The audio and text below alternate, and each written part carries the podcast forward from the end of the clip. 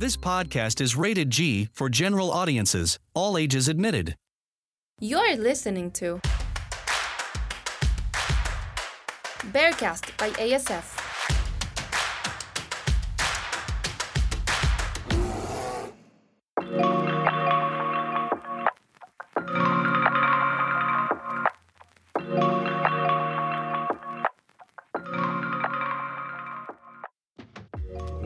To IB Unplugged, your IB roadmap. We are your IB seniors as well as your host, Lorena Kim. Sofia Sordo. and Aiden John. So, this posca- podcast is dedicated to addressing informative content about the IB program, especially in our school. So, we will cover from like the most general topics to the most specific ones, as well as any other questions we receive from all other generations in upper school. So, having said that, today's topic is everything you want to know about the IB. So, I'm pretty sure many of you might not even know what exactly the IB is or what is also significant about it. So, Aiden, how much did you know about the IB program before you enrolled?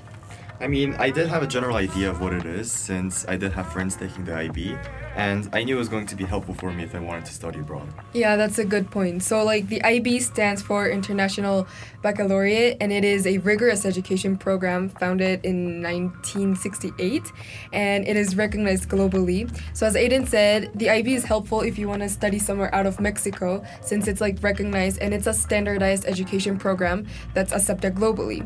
And since it's an advanced program, it definitely does handle kind of content that is pretty much college level or very complex in general. So if you want to study in Europe, Asia, or aim for an Ivy or like a very prestigious university in the US, it's most typical or like recommended to take the IB.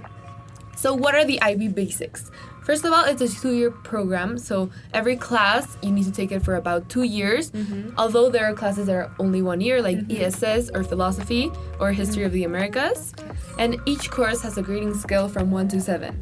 So, even though seven is like a unicorn score because many people don't really get that score, it is still possible and really doable. So, like, don't aim for, lo- for lower if you feel like you can get a 7 mm-hmm. so a school does apply curves to scores. So like what you get in the class is curved at the end of so at the end of a year to get a more realistic grade because you are taking like harder classes. Mm-hmm. But this is also like subject to the teacher and some classes like math are always gonna have a curve while Spanish may not have a curve. When you take IB in our school, you could choose one of two options. First, you could either take some IB classes of your preference, or you could you have the option to take all all IB classes, aka full IB. Yeah.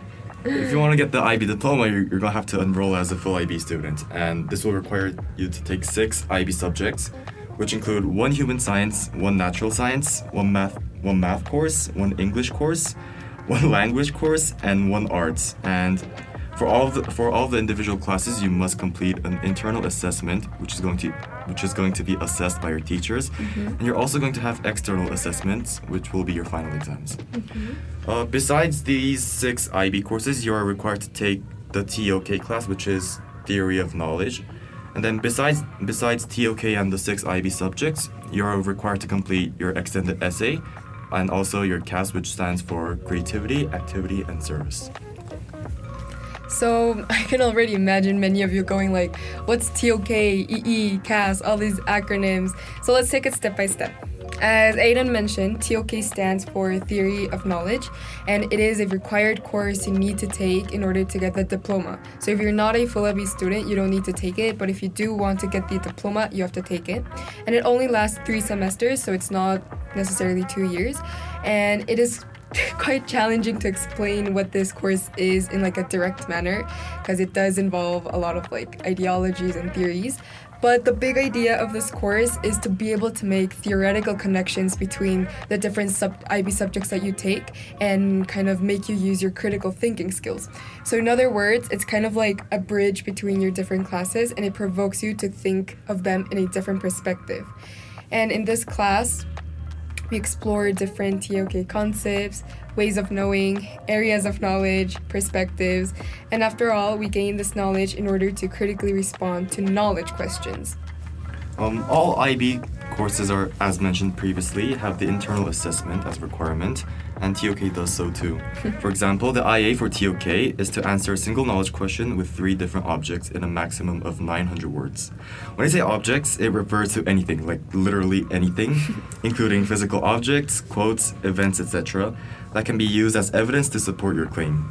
And in order to answer these questions, you might need to use your knowledge from all different IB classes or your personal experience. So this is why TOK is considered a bridge for your different classes.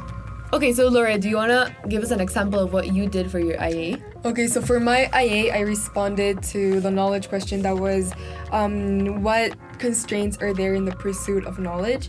And something that I found really interesting was that, like, every question has its own, like, the questions may seem the same overall, but each question has a different purpose and each question has like a different detail. So you really need to focus on what each word means.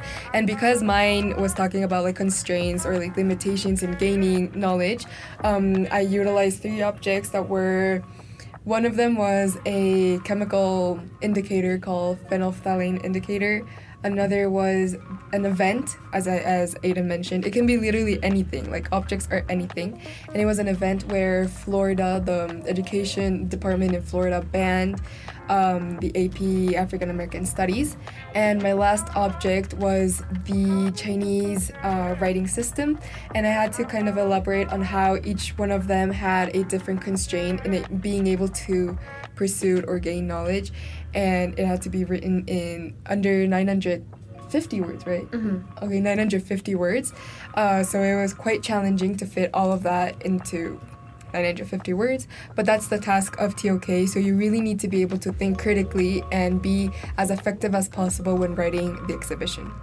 So apart from the IA, there's also a TOK essay. So instead of having an exam for this class, you need to write a 1600 word essay where you need to answer one title question. And so we refer as the, the essay as a as a as an essay answering a title question because the IB uh, sends out I think is the si- seven six Six, I think. uh-huh. sends out six titles and here you're relating areas of knowledge with different is the concepts that we've seen in TOK. Unlike other subjects, the TOK and essay are graded from a scale from 1 to 10. So it is important to be familiar with the grading rubric since it's a base of getting a good grade in the IA. Okay, so Laura, how does the overall TOK grading work? Okay, so the TOK and EE grading works a little different than like your subject grading. So for TOK, kind of think of it as um, the exhibition score plus your essay score times two, which will give you a score overall out of 30. And for example, if you got an 8 in your exhibition and you got an 8 in your essay course, you would have a 24 score overall out of 30. And the grading boundaries are if you get 22 and higher, that's an A, which is like the greatest score you can get in TOK. From 16 to 21, it's a B. From 10 to 15, it's a C. 4 to 9, D. 0 to 3, which I hope no one does that, um, will get an E. And this grading is important. Well, we'll talk about that a little more once we talk about the extended essay, as these two are like complementing areas where you can get a boost for your final IB score. But yeah, that's like the general idea of the TOK grading. So let's take a small recap here because we've talked about a lot. So the TOK is a mandatory course for the IB diploma, and it invokes students to use like their critical thinking skills to write an essay and the internal assessment, which are graded out of 10. So why are these gradings so important? I mean, well, we could talk about them after talking about the extended essay, I guess. Okay. The extended essay is another mandatory requirement to complete for the IB diploma. It is a 4,000 word essay, probably the longest essay you're gonna write in high school, on any IB subject you like or are interested in. Mm-hmm. There's no separate class or period time to work on this, so it's really important to get organized to be able to complete it in your individual time. So the subject of your EE is a subject that you choose, but it's 100% recommended to take a class that you are taking because mm-hmm. like the terminology and the specific Yeah. concepts of that class are going to be easier applied Yes. if you like if you're taking the class. And also este we need to like to take a look at the EE further on. We're going to respond to some of your questions that we received. So Aiden what is the best way to organize your EE essay and also how can you decide on a good topic? Um, I would really recommend beginning your EE uh, your EE before 12th grade because it really requires a lot of time and effort to complete it. And also to dis- decide on a good topic, probably you'd want to choose the topic which is a subject of your interest because then you could elaborate more definitely. Of course. And also on that point, um, if you like, since the EE, as we mentioned, has to be done in your individual time, it's better to choose a subject that you know you'll be motivated to work on and not something that like doesn't really motivate you or that you know you'll leave to last minute. And also, uh, the second point to check is the availability of resources. So even if there's like a topic you really want to research and you're like, I'm super motivated to research this question, but there if there are not enough resources, especially like scholarly resources that has to be used, it will be hard to write a good and concrete extended essay. So you really need to do like preliminary research at least or like a very basic research on like to see if you do have enough resources, enough sites and etc. to be able to write a 4000 word essay. And also, the last point we would recommend to check for a good EE question is to check on the difficulty of the topic. And if you are like, if you have ever heard of the extended essay, you probably like there is a common perception that certain classes are much easier than others, right? Yeah. And to a certain extent, it is true, but that's not all you should be considering for the for the extended essay. So like science classes, for example, are considered a little harder because you have to conduct like an experiment. And it's not only doing it but like planning it planning all the materials the procedure any limitations. So it does require a lot more time than simply like finding resources in websites and doing research. But still if you want to kind of like challenge yourself and if you know that's that that's going to be helpful for you for like college essays or like any other thing in the future, you might want to like get organized and write an EE on a science or math subject, and it will actually be a great achievement. And it's not like impossible. Like I do have other friends that or other seniors that have worked on like chemistry EEs, physics EE, uh-huh. math, and I mean it would be challenging for them. But if you can get organized well enough, I think it's a great opportunity to write something you've probably never done in your high school year. So, Soph, we also had like a question on what is the best way to organize your extended essay. Could you answer that? Yes. So I think we should focus on like four main steps. Mm-hmm. So the first one is to have a concrete research question and to do preliminary research before you like completely decide on a topic or like your research question. You need to see if there are enough resources and if you're like liking what you're finding to write a 4,000 word essay. Mm-hmm.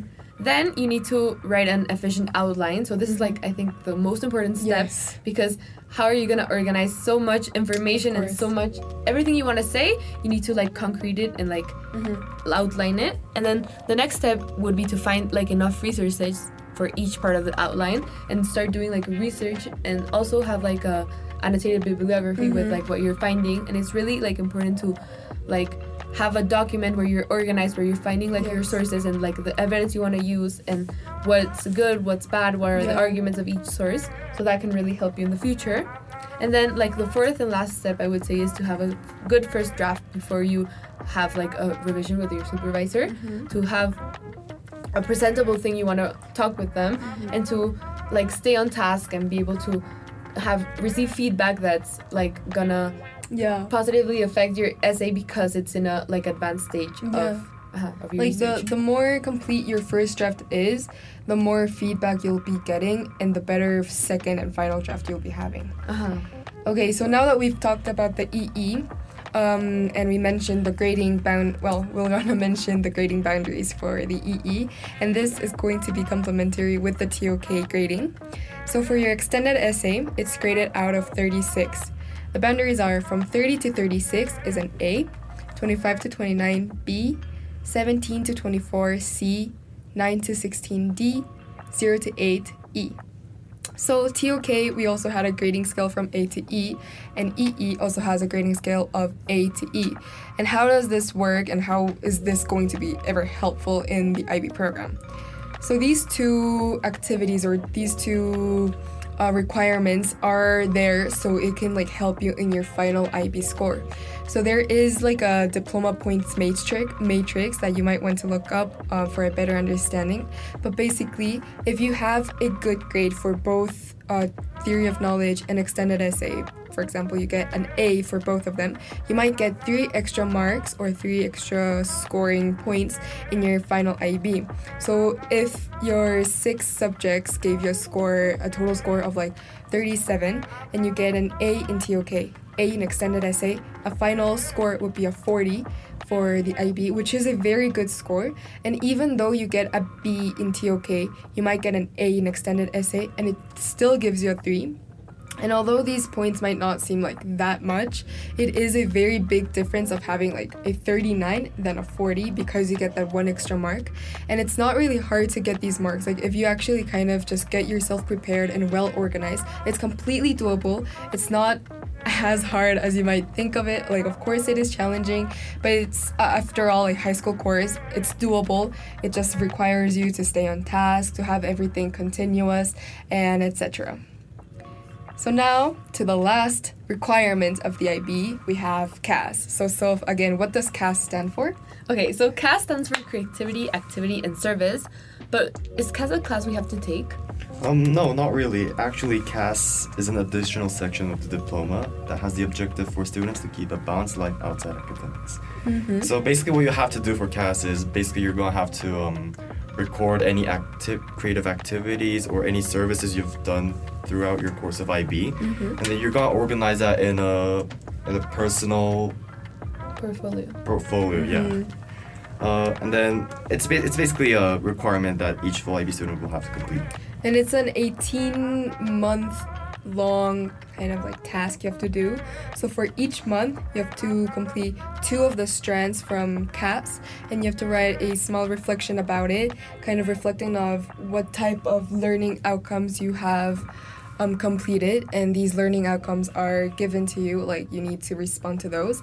And it's really just as Soph said it's kind of like to keep a balanced life outside the academics so you can take some more creative um, tasks or kind of spend time with your friends in or- by doing something creative like making pizza or like making bracelets or also doing community service that's going to be helpful for you and etc And also, if you practice any sport, that counts as an activity.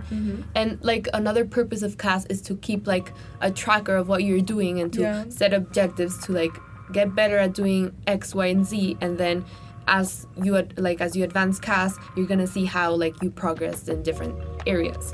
And additionally, you also have a CAS project. yes So the CAS project is a minimum one month long project that it's uh, in, in difference that the CAS, o sea, normal CAS, you have to do it with a group. Mm-hmm. And o sea, this is our CAS project. welcome to our CAS project uh-huh.